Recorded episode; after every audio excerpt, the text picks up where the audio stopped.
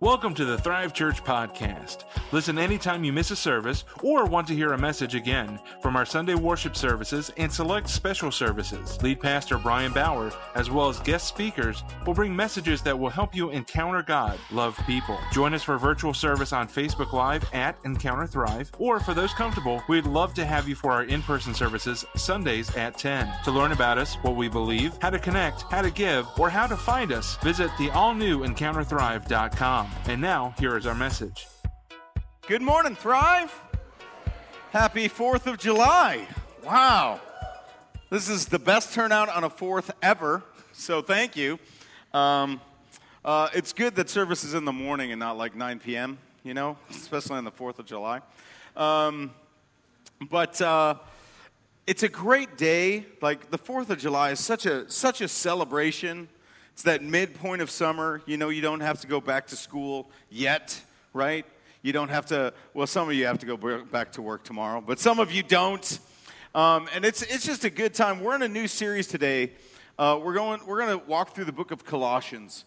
Um, and so the series is called Colossal because God does big things. And, and the book of Colossians talks a lot about that, but specifically Jesus God does big things in Jesus. Okay, so we believe God does big things. We don't, that doesn't mean we think everything's got to be mega, like we don't have to be a mega church or have a lot of money or things, but God does big things. And, and we think those are bigger than just material things, right? And those, those are transformational. Those are transformational, amazing things. And that's what happens with Jesus. Jesus transforms the world forever. And if you don't think so, um, we are literally split in half. The world is, America exists uh, largely in part to Jesus Christ coming. Now, long down the line, right, there's a lot of things that happen. I'm not, don't get me wrong, I'm not weird. I'm not saying America's the new Jerusalem. That's weird stuff. We don't believe that stuff. Um, we just, it's a direct result of the Reformation, who were followers of Jesus, who discovered some things in the church that they thought. Uh, were different. So there was a break in the church uh, about 500 years ago. And that was a guy by the name of Martin Luther and the Reformers. Before that, right, how many people were, are, or know somebody who's Catholic? Raise your hand. Right? That's everybody in the room because you live in Chicago. and everybody's Catholic somewhere. Somehow we're all connected back to it. So, does anybody know what the word Catholic means? Church. It means church you know, or Church Universal. So, so before, before 500 years ago, there was not two like sects of Christianity. There wasn't like a Protestant and Catholic. There was just the church. And, and the reason why it breaks, it's not because, not because um, well, the reason why it breaks is because somebody stands up, and, and then more and more men and women of God said, You know, I believe some things that we've gotten off biblically, and that's where we, we are. And then you could go all the way back to the person of Jesus Christ, literally split time in half. Now, if you're in school now, and I remember discovering this for the first time like 10, 12 years ago. Anybody here remember the first time you saw Common Era and before Common Era, BCE and CE? Is this the dumbest way of trying to bring secularism uh, into the historic timeline. Anybody here remember BC and AD? Right, that's still what it is, okay? Uh, and because Jesus split time in half. No matter any, what, any which way we like to spin it, we can trace the Gospels and the, and the authenticity of that antiquity, Jesus splitting time in half. He comes when, the, when time breaks in half into a new beginning. And that's what happened. Jesus has changed the world. Whether you believe in him or not, he has changed the world. And if you disagree with that, then you just disagree with history. Jesus changed the world. Um, and one of the one of the people he did it was a colossal thing, right? The world has never been the same since Jesus. Can you whether you believe in him or not, can you agree with that? Has the world ever been the same? Okay, so one of the guys who Jesus changed his story so much was a guy by the name of John Newton. Anybody here ever heard of him? The reason why i have been telling some stories at the beginning of my sermons now to lead in, mainly because my family requested that I stop telling so many stories about them. So, John Newton, um, John Newton was a young man, uh, grew up in England, and long story short, in his life, he became a slave trader. At one point, he was himself sold into slavery on the west coast of Africa. He went into the, into the Navy and, and basically rebelled against authority. If anybody on the fourth knows anything about serving in the military, rebelling against authority doesn't usually go over well, right? In the military, you rebel against authority, you go to prison. Or in this case, sold into slavery. So those who were in the military could have been worse, right? If he rebelled, sold into slavery, gets, eventually gets out of slavery, becomes a slave trader himself, which seems backwards, doesn't it? How do you, how do you like? I was a slave, and I realized there's good money to be made in slavery. That's what happens to him. But, but here's what happens over time. Um, God does a work in his life and he gets saved. Now, he doesn't immediately ref- see his life changed and reformed, but slowly over time. And that's what God does in all our lives. There are times God explodes in our lives, and then there are times God kind of God kind of evolves us. He does both, right? God does moments and he does miles. So in this, eh, he has these great moments, but then he has this mileage that God is, the Holy Spirit is working on his life. And what happens over time is he moves from that into becoming an abolitionist, into somebody who now fights against slavery and stands against it. And he eventually becomes a very famous hymn writer. One of the famous hymns that he wrote, There's a Cross Filled with Blood. But the most famous hymn he wrote, does anybody know? Amazing Grace. Amazing Grace. In that first line, right? That saved a wretch like me. See, the progress of the Holy Spirit working on his life over time in the, began to realize not only should I not trade slave, this was a wretched act. I'm a wretch. What was I doing? How did this happen? See, God transforms him over time. God gets a hold of him, and then God molds him. What God does in our lives, what Jesus can do in a life, is unbelievable. Anybody here ever heard that story when, when, when you came to Christ and someone like, you're just so different now? What happened to you? Or, or, or you've known Christ a while, but then God does this bigger work in your life. He does more transformation. He just starts shifting things. And people are like, why are, you're different now. What's going on? Why is this happening? And you're like, man, Jesus, he's just getting a hold of me. And that's a lot of what happens. That's what Jesus does, and that's what Colossians talks about. The power and the person of Jesus. And then what he does in a city and a place. And so we're going to do a deep dive a little bit into Colossians, but then we're also going to apply it. So as we do, I want to, uh, there's something, there's a video I think that unpacks Colossians pretty well. And I want to take a look at that so you can kind of begin to understand what we're talking about. Who, who are the Colossians? What's Colossae? Where do, what's going on there? So take a look at this and you'll get kind of an idea.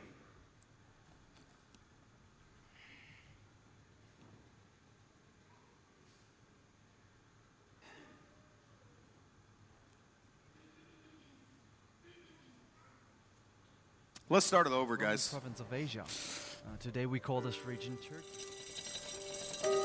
Paul is in a prison in Rome. Epaphras, a good friend, comes to visit him and shares about his grief.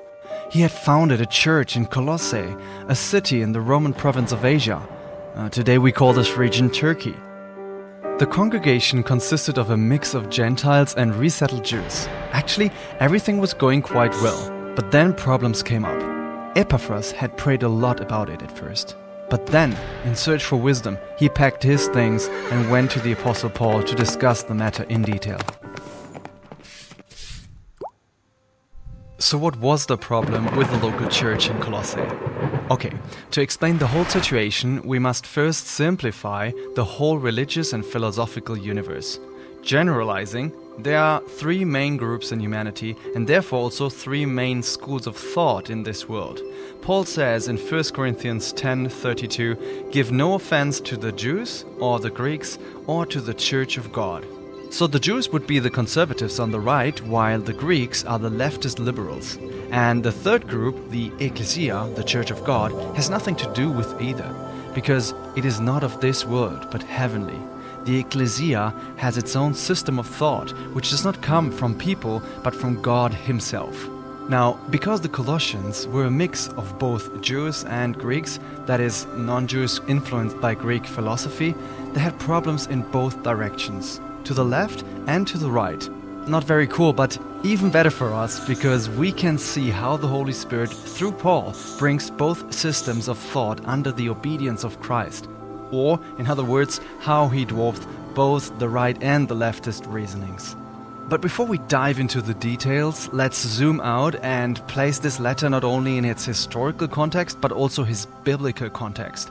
We will see how God used historical and geographical events to write a letter which is still relevant for you today in the 21st century. Not only that, but he also fits these writing into a broader spectrum of teaching and doctrines. And this is perhaps the most important part of all. So let's compare the letter to the Colossians with Romans and Ephesians, and let's see what that will bring. We have already taken a good look at the book of Romans, and there we learn how sinful man can be justified before a holy God.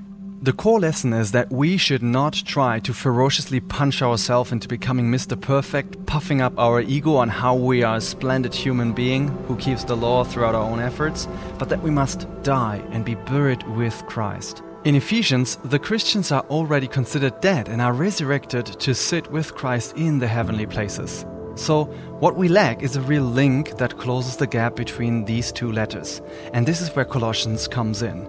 Colossians 2:12 says, "Having been buried with him in baptism, in which you were also raised with him through faith in the powerful working of God who raised him from the dead." This verse connects the two letters in Romans logic, while the following verse connects them in Ephesians logic.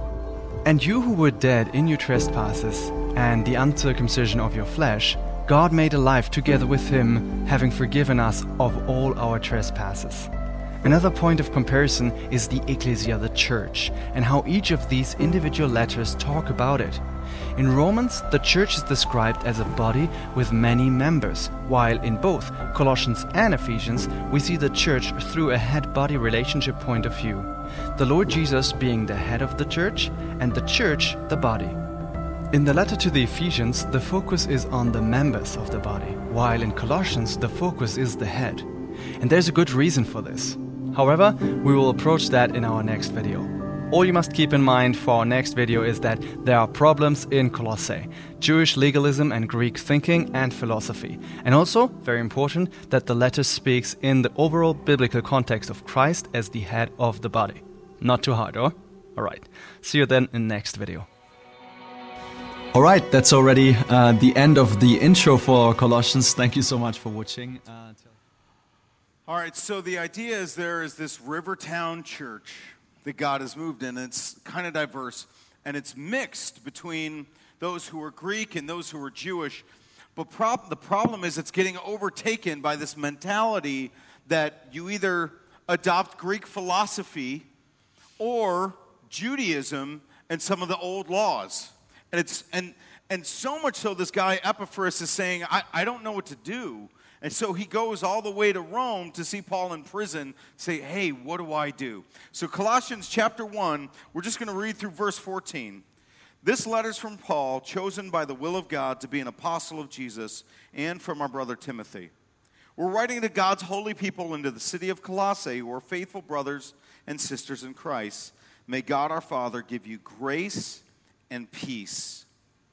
We always pray for you, and we give thanks to God the Father of our Lord Jesus Christ.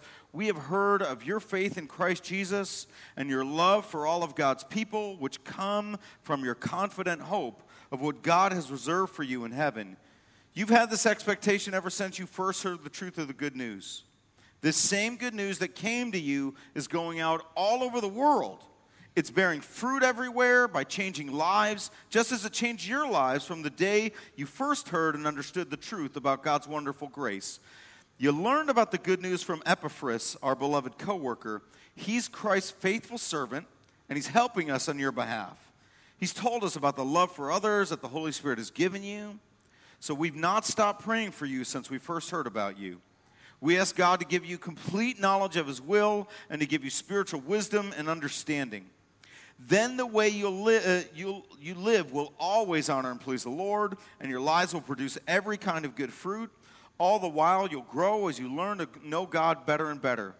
We also pray that you'll be strengthened and that His glorious power, so you'll, you will have the endurance and patience you need. May you be filled with joy, always thanking the Father. He has enabled you to share in the inheritance that belongs to His people who live in the light.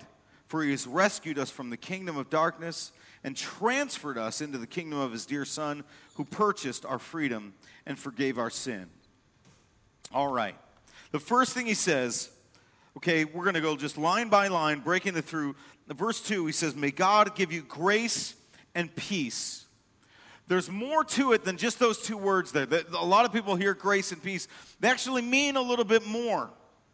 Okay, he's writing to these people, and, and I want to put this quote up. I, I believe uh, it's from N.T. Wright. He says, Paul's writing with one great desire that they should grow into full Christian maturity it's in the light that his greeting is to be understood grace and peace to you from our Father. This is an adaptation of conventional greetings. Grace sees Christian life and growth as the free gift of God. Peace, with the overtones of the Hebrew word shalom, encompasses not merely personal peace of mind and heart, but all the wider blessings and belonging to, uh, excuse me, wider blessings of belonging to God's covenant family. There's, there's kind of two, there's like a two handedness here. God, He wants him, let me say it another way, not just grace and peace, freedom and fullness. Let me say on this 4th of July freedom is not the government's idea or America's idea, freedom is God's idea. Is America the culmination of that? No, Jesus is. Can America reflect that? Absolutely. Have we messed up with that at times? Of course we have. One thing I don't believe in, I don't believe in the whole idea of deconstructing our country because it's not been free for everybody 24 7 all the time, everywhere. And here's what's really funny to me. So then let's let government figure it out. Isn't government the one who did the things that you're upset about in the first place? Because government doesn't afford our freedoms, God does. That's actually something that's in our Constitution, right? An inalienable right. Did we live up to it all the time? We did not. Are we fully living up to it now? Probably not. Can we improve? Sure. Is anybody here living fully free in every possible way in your life? You have no struggles, you have no regrets, you have no things you think you wish you didn't do? Anyone? Nobody's fully free because we're all broken. We're all walking into our freedom and walking it out better. I believe this country's done that. I do not believe, nor will I ever believe, patriotism is wrong. I believe it's godly to a point. Is there a thing as unhealthy nationalism? Sure, sure. I don't think it's a major problem in this country. It is for some people but I don't think it's the leader. I think freedom is a reflection of the character of God. Now, it's not talked about extensively in this book. You really want to read about that in the Bible. Read the book of Galatians. Over and over, he's talking about it's for Christ's sake, free, it's for freedom's sake that Christ set us free. God's a big fan of freedom and the creator of it. Now, we can abuse freedom, for sure. We can mess up freedom. But that doesn't make it freedom's fault, it makes it our fault. Right? So, and the mistake is right now, there, there's a whole generation being told freedom is somehow a white man creation, and it's actually a problem, which is lunacy. Freedom is God's creation. It has nothing to do with race, has nothing to do with nationality, doesn't even have to do with our country. It has to do with the character of God. And I believe in any and all nations to reflect the character of God. Do I want a theocracy? Yeah, if God's in charge of it, not people. but we already belong to a theocracy, and it's called the kingdom of God. If you know Jesus, that's where your and I's citizenship lies. We, we live here, we belong there. Got it? We live in America. Is it okay to honor our country and be a patriot? You bet. But it's not where I belong to Jesus. Right? I live in a house in my neighborhood. I don't belong to it. I mean, my HOA dude says I do, but I don't. right? Okay, so, so, but he wants us, God wants you free. And, and I do believe it's right in a healthy, nonviolent way to stand for freedom. I believe that's a good thing. I don't believe you can force freedom on others, right? You can't force somebody to be free. You ever try to get somebody off of drugs, alcohol, didn't, alcohol who didn't want to be? It doesn't go so well, does it? Usually gets, gets pretty ugly. It gets messy, right? So don't do that, okay? But God is pro freedom. But God is mostly pro freedom, not Yes, on a national level, sure, but more so on an individual level. He wants you and I to live free no matter what happens. Paul, this guy, was writing this from prison. So at the moment, he was not free by our standards. But he knew no matter where I am, I'm free because I'm in Jesus. They can imprison me, I'm still free. Because ultimately, most importantly, freedom is an issue of the heart and of the mind. We walk that out, we live that out in Jesus. And that's, that's what he's saying to Colossians hey, be free. And not only that, don't just be free, have the fullness of God, live fully in Jesus. A lot of people live their Christian life, especially in the Western nations, in sections and portions. They, they, they, they meter out their Christianity instead of God allowing the fullness of. Right? How many people have, have criticized pastors and speakers who they're, they're mad because that's, they only ever preach on this one thing and they don't say anything else. They preach on encouragement, but they never talk about sin. You know, they preach on they preach on God blessing you, but they never talk about God carrying you through struggle or they preach on sin, but they never say anything encouraging. The reason why you're frustrated about that, that's part of the character of God. The peace that comes in God is the fullness and the wholeness of knowing Jesus and not just portions of Him. Right? A healthy church focuses on the whole of Scripture, not parts of it. Now, we're all good at some things and better at others, right? There are churches, you're always going to find churches excel at some things and, and worse at others. That's fine, but we still strive to be holistic in our walk and, and pursuit of Jesus.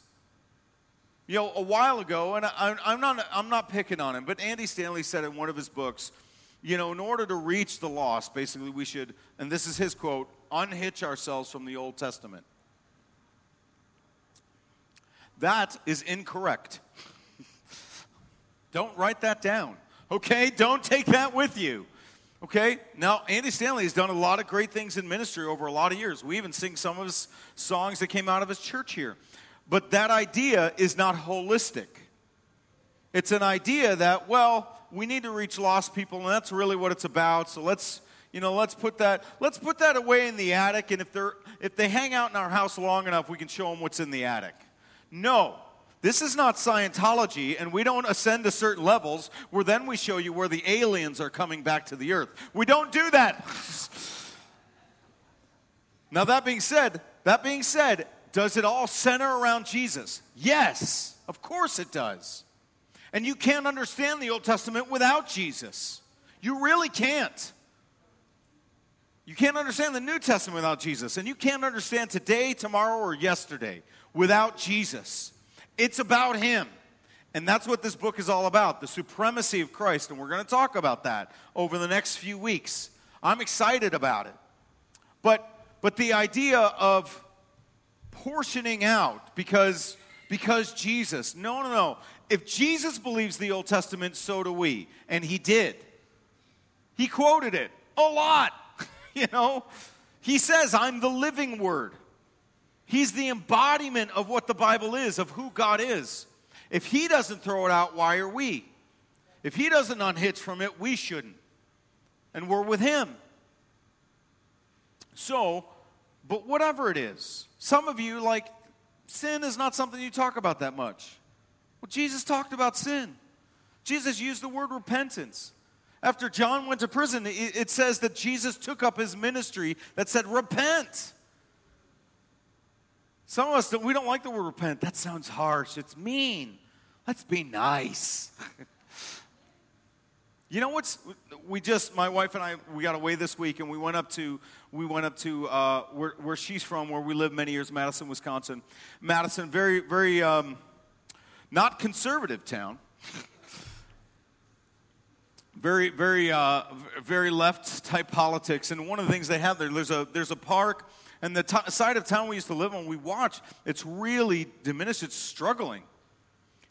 A lot of the its struggle has just come from enabling a brokenness. So, so for example, in one park in a very nice side of town, there's a tent city now. It's all it's just homeless people living there in tents. So it was used to be a nice park. You can't. But not only that, um, there's there's businesses nearby that very successful businesses, a large, large health club and stuff that we used to uh, belong to. A friend of ours co-owns, and and uh, and and and they around their property use needles, feces. Now this is done in the name of compassion. But is it compassion to let somebody live in filth, addiction, and mental illness? Is that compassion? No. It's metered out compassion, it's not the fullness of compassion. It's misunderstood and misapplied compassion. To say that sin doesn't exist in Christianity is not to live out Christianity. To say that there is no joy and blessing is not to, because there's that side of the aisle too. There's the people who are like, we never talk about joy and blessing because, you know, it's about suffering. No, it isn't. It's about Jesus. It's not about, uh, does Jesus bless us? Yeah, you can say it louder. Yeah. Does Jesus call us out on our sin? Yes, both. It's a mistake to cut parts out. And that's what Paul's actually telling this church hey, live totally free, but also live in the fullness of this freedom. I want that for you. This is his introduction. Before he gets into the nitty gritty, I want God's best for you. And part of that's freedom and part of that's fullness. And then he goes, and then we've, and we have heard about what God's doing in your church. Let me tell you this a good news, uh, the good news, which is the gospel, and a good church brings great impact. They are shaking the world around them by following Jesus well. They're struggling through some stuff, they're wrestling through some stuff, but I'm telling you, a great church makes great change happen. Does great things in a community and beyond, right? They, they just do. That is awesome. One of us is never as, uh, as nearly as strong as all of us, right? I believe, in a great sense, America's done a lot of great things for the world the last couple hundred years. I believe it has. Are we at almost 250 now, right? 220, yeah, 2025, is that 250? No, t- 2026, right? Something in there, somewhere. I believe America has. Have we also messed up along the way? You bet. For sure we have. There's kind of a neat story. at the end of World War II, not the end, I'm sorry, the middle of World War II, before we got in it, Pearl Harbor is bombed. Now, you should know Winston Churchill, the Prime Minister of England, has been begging America to get involved, and FDR wants nothing to do with it. Why? Because no president, good or bad, as a rule, wants to go to war. Economic f- fallout, but more than that, lives. And who does anybody here want to answer for lost lives and have to make that? I don't ever want to have to make that call. Last year and a half in Corona sucked as a pastor. We don't gather, we do. What if somebody dies? Yeah, that's a good question. And FDR is having that problem. But here's what happens they bomb Pearl Harbor, and the telegram, uh, telegraph, whatever it was, gets to Winston Churchill and he runs into the room and he says, We've won the war! We've won the war! And they're like, What happened? They go, They bombed Pearl Harbor. And everybody's like, What? That doesn't seem like it's good news. Definitely doesn't seem like we won. And he goes, Don't you understand? They've woke the sleeping giant. And sure enough, that was the moment that the war switched. Because once we got in on it, right, America has done good for the world. That doesn't mean we belong. That doesn't mean like America, that's God's nation. All nations are God's nations for those who belong to Him. That's what it's about. But is it, is it good to say God has blessed this nation in some way? Absolutely. Have we needed to correct some things and still do? Absolutely. But what's amazing is we brought great impact to that war. More so, a great church changes lives and nations. And the church together shakes the world. Do you realize you and I are sitting here today because of 120 people sat in an upper room and kept seeking God after Jesus ascended into heaven. And then when the Holy Spirit came down, even then, people weren't like, we want in. They were like, you're drunk. and one guy stepped up and said, no, no, no, no. Let me tell you what's happening. And as they preached the gospel, they changed the world in a moment. It was awesome. That's God's will for you. He wants you to make sure other people hear. If you think it's not my job to share about Jesus, you are not living holistically biblical. You're not a full on New Testament believer. Now, it's not our job to save people. Jesus saves, right? We share, Jesus saves. That's one of the reasons we stayed open. We believe you can meet Jesus at church. Crazy idea, I know. But we believe it's possible. And, it, and it'll shake the earth. When somebody's life changes in Jesus, I've never seen it. Let, let me say it this way when somebody comes to know Jesus, somebody else always comes to know Jesus. Almost always. How many of you, right, when, when you came to a church that you're like, man, I love that place, you want somebody else to come to that church? Right? And that doesn't mean it's for everybody. When you come to know Jesus, He changes everything. How do you not invite other people? Well, that's private. Then I don't know if you've met Him. It's too good to keep secret.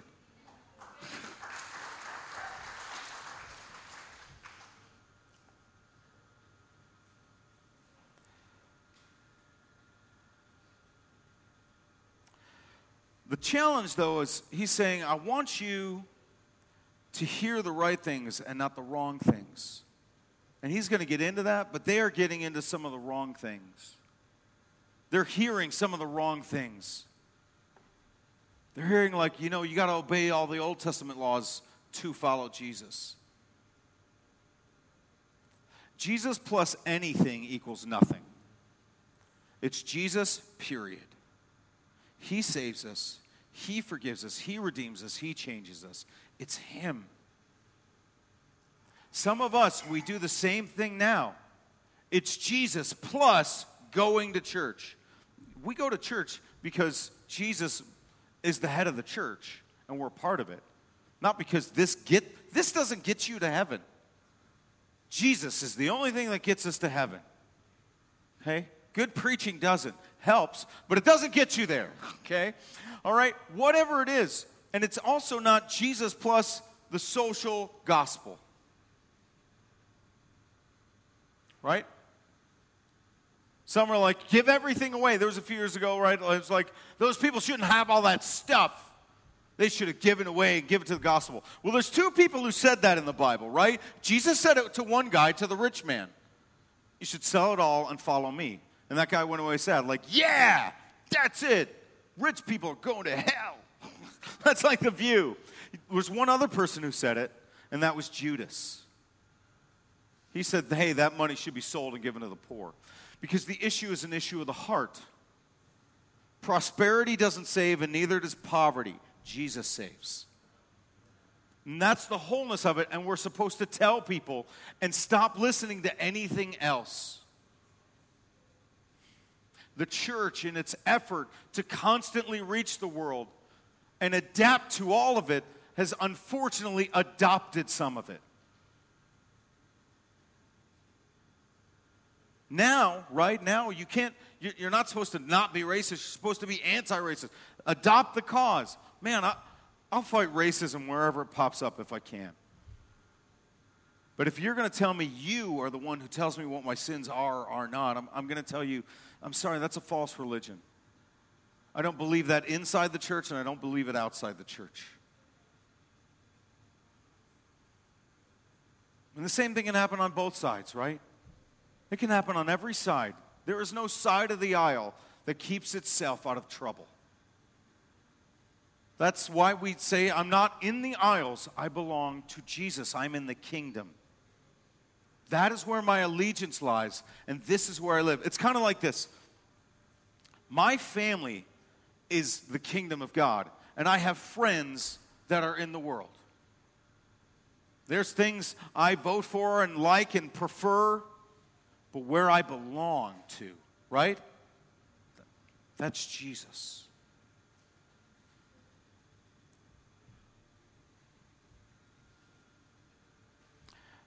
And then the last thing, the last section I want to say is he prays that God gives him his will.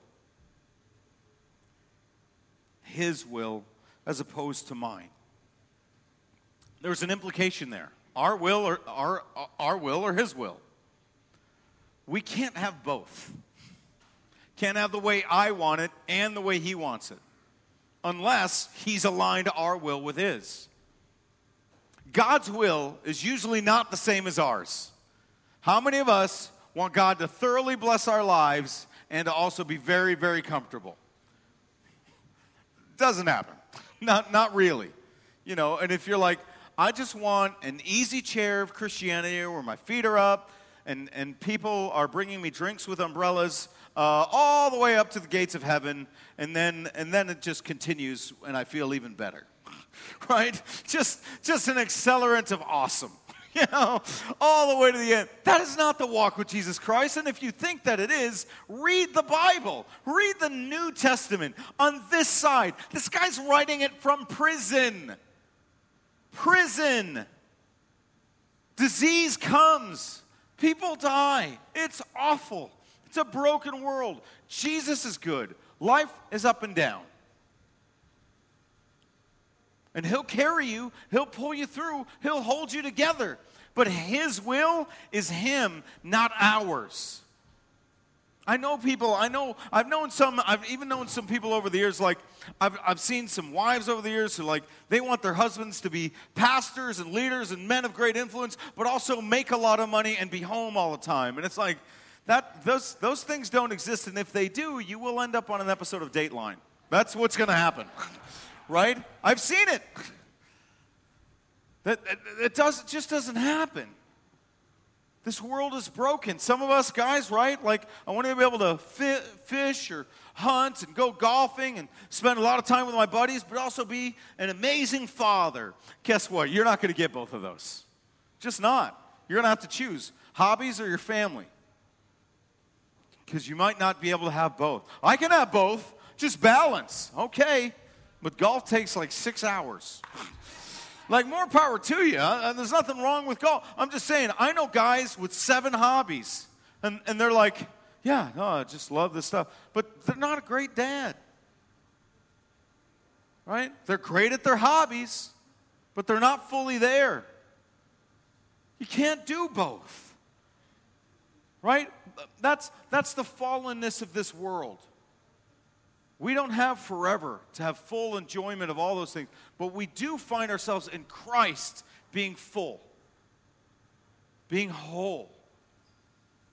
That, that's where it is. It's in Him. It's not in the pursuit of all these other things. I, I re, you know, like I've tried golf, and I'll still try golf. I like it. I'm terrible, terrible, right? Now, you guys wouldn't know this, but if you go out, there are certain pastors, like I'll go out and they just go going golfing or a top golf. And I know for the next two hours, I am going to learn so much about humility. because these guys are all good, really good. And I'm kidding you, not kidding you. If I make contact with the ball and it leaves my current just area, the spirit is on me in that moment. like, because it's just not, it's just, I'm just not good. Why? I am a slow learner in a lot of things. I do not learn fast. Okay? So many things. By the time my last kid graduates high school, I'm going to be a great dad. My first, thank God, he's living. Right? It's just the way it is. It's just how it I'm just not so I don't have the time and the money to get great at golf, but it's fine because I want God's will as opposed to mine. That's what matters. Another another way of saying it, he says his wisdom, God's wisdom as opposed to ours. He says that in those verses. He asks for God's wisdom for them. Our wisdom says, I want this, plan for that, do these things. Uh, let me let me let me give you this example. I just recently read this today, and I'm I'm not trying to speak like against or for, but I, I just read this week, and I I can pull it for you if you really don't believe me. Okay, but this week I saw the, the greatest climate change, the warming of temperatures that we've seen over the last hundred years, happened in the first 50 years of the century, not the last. And just so you know, from the 1970s to now, it went from global cooling to global warming to climate change. Now, I'm not saying that it exists or doesn't exist, it's right or wrong. What I'm telling you is science fluctuates as they learn more stuff. Right? I'm not going to get into it all, but how, do, how many people would say what we knew about COVID in January 2020 to now is different? If you're not raising your hand, you're a liar. right? Okay? That's not asking you to take a political opinion, okay? I'm not asking you to, I'm just saying, has it changed? Yes. Okay? In March of 2020, my wife and I got on a plane and came back and went to a conference filled with thousands of people. We were fine. January 21, we got it. Sucked. Why? I don't know. What I do know is scientists don't know all things, but that's man's wisdom versus God's. Man's wisdom fluctuates and goes up and down, God's doesn't. It doesn't move. Which is why I, we are, I am at the place where I said, I, I when somebody says believe the science, I'm always like, so that's not really scientific as a statement. Because science, the whole idea of science is it's meant to be questioned. Constantly investigate. Do I trust science? I take science as a great form of information to be heeded and learned from. But I believe the Word of God. See the difference? Science is valuable. Bible and science, not, not at odds. But the Bible is truth. Science is the seeking of information. And there is a vast difference. Is there scientific truth in the Bible? you yeah, there is. But is it scientific truth front to back? No, but it's not meant to be. It's truth. And that we can that's God's wisdom. It's trusting him. And he's telling them, like they had at that time, Greek reasoning. And he's telling them, you're buying into some Greek philosophy. You're buying into some weird stuff. Stop it. He's saying it very nicely and pastorally, but he's kind of saying, yeah, we're, we're, you're being weird. and then God's understanding versus my judgments and worries. He asked for God's understanding. God's understanding means I see everything in life in light of who he is, not in light of who I am. Is there anything wrong with an Enneagram test or a personality test or, a, or a knowing you're an introvert or an extrovert? Nothing wrong with that. But that's not our understanding of who we are. We now define ourselves by who Jesus is and what he's done in our life. God forbid somebody's called to be an evangelist and they think, well, I'm an introvert, so I must not be called to that. God's call is bigger than your personality. God forbid you love speaking, but God has called you to serve. And you, you don't want to do that. You want to be seen. And I, I'm not telling you what your call is. I don't know. That's between you and the Holy Spirit. Just all around. Who and what defines you? When you're focused on Him, you're not able to focus anymore on distractions, discouragements, or deceptions. You're changed. What if Jesus was our everything? Not just our part of something. What if God isn't part of your life? What if God is your life? What if He's everything? What if you can't stop thinking about it?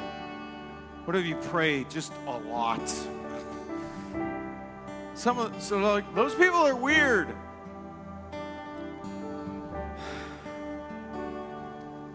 Do you remember? Do you remember when? And if you've never had this, someday you'll get there. Okay, but that that person, like if you're married, that day, that season, you were just enamored and in love with the person married, like just head over heels. Like you couldn't almost think straight, you couldn't work, you couldn't just it just consumed everything. You know, I had jobs I lost because just had to be with be with her. It's not it's not healthy. But this is doesn't happen now. I'm not that in love. No, I'm just kidding. I'm kidding. I'm kidding. I'm joking. Relax. But you know what I'm talking about? Man, uh, and, and we can't live there, we can't stay there, and that's a good thing because being employed is good, right? and what a beautiful season that is. You're like, they're just in love. It's just awesome. Cheer them on. And, and, and they'll balance out, it'll come. And we foster that relationship with life. Well, our, what if our relationship with Jesus was just that enamored? Most of the time, just, man, you're so good. You love me so much. You're such a phenomenal God. Think about that. Jesus calls you to freedom and his fullness. He wants you to be found in his will. And just stay focused on it. Enamored. And if you are, you're going to stay free. You're going to stay full. You're going to be found in his will. And that cycle just keeps going and growing. There's no end to life in Jesus. Thank you so much for spending some time with us. We hope this message spoke to you and helped you grow in your knowledge of and love for God. Visit us online anytime at encounterthrive.com and reach out with questions, prayer requests, or comments. We hope to see you for our in person services in Lockport, Illinois, Sundays at 10.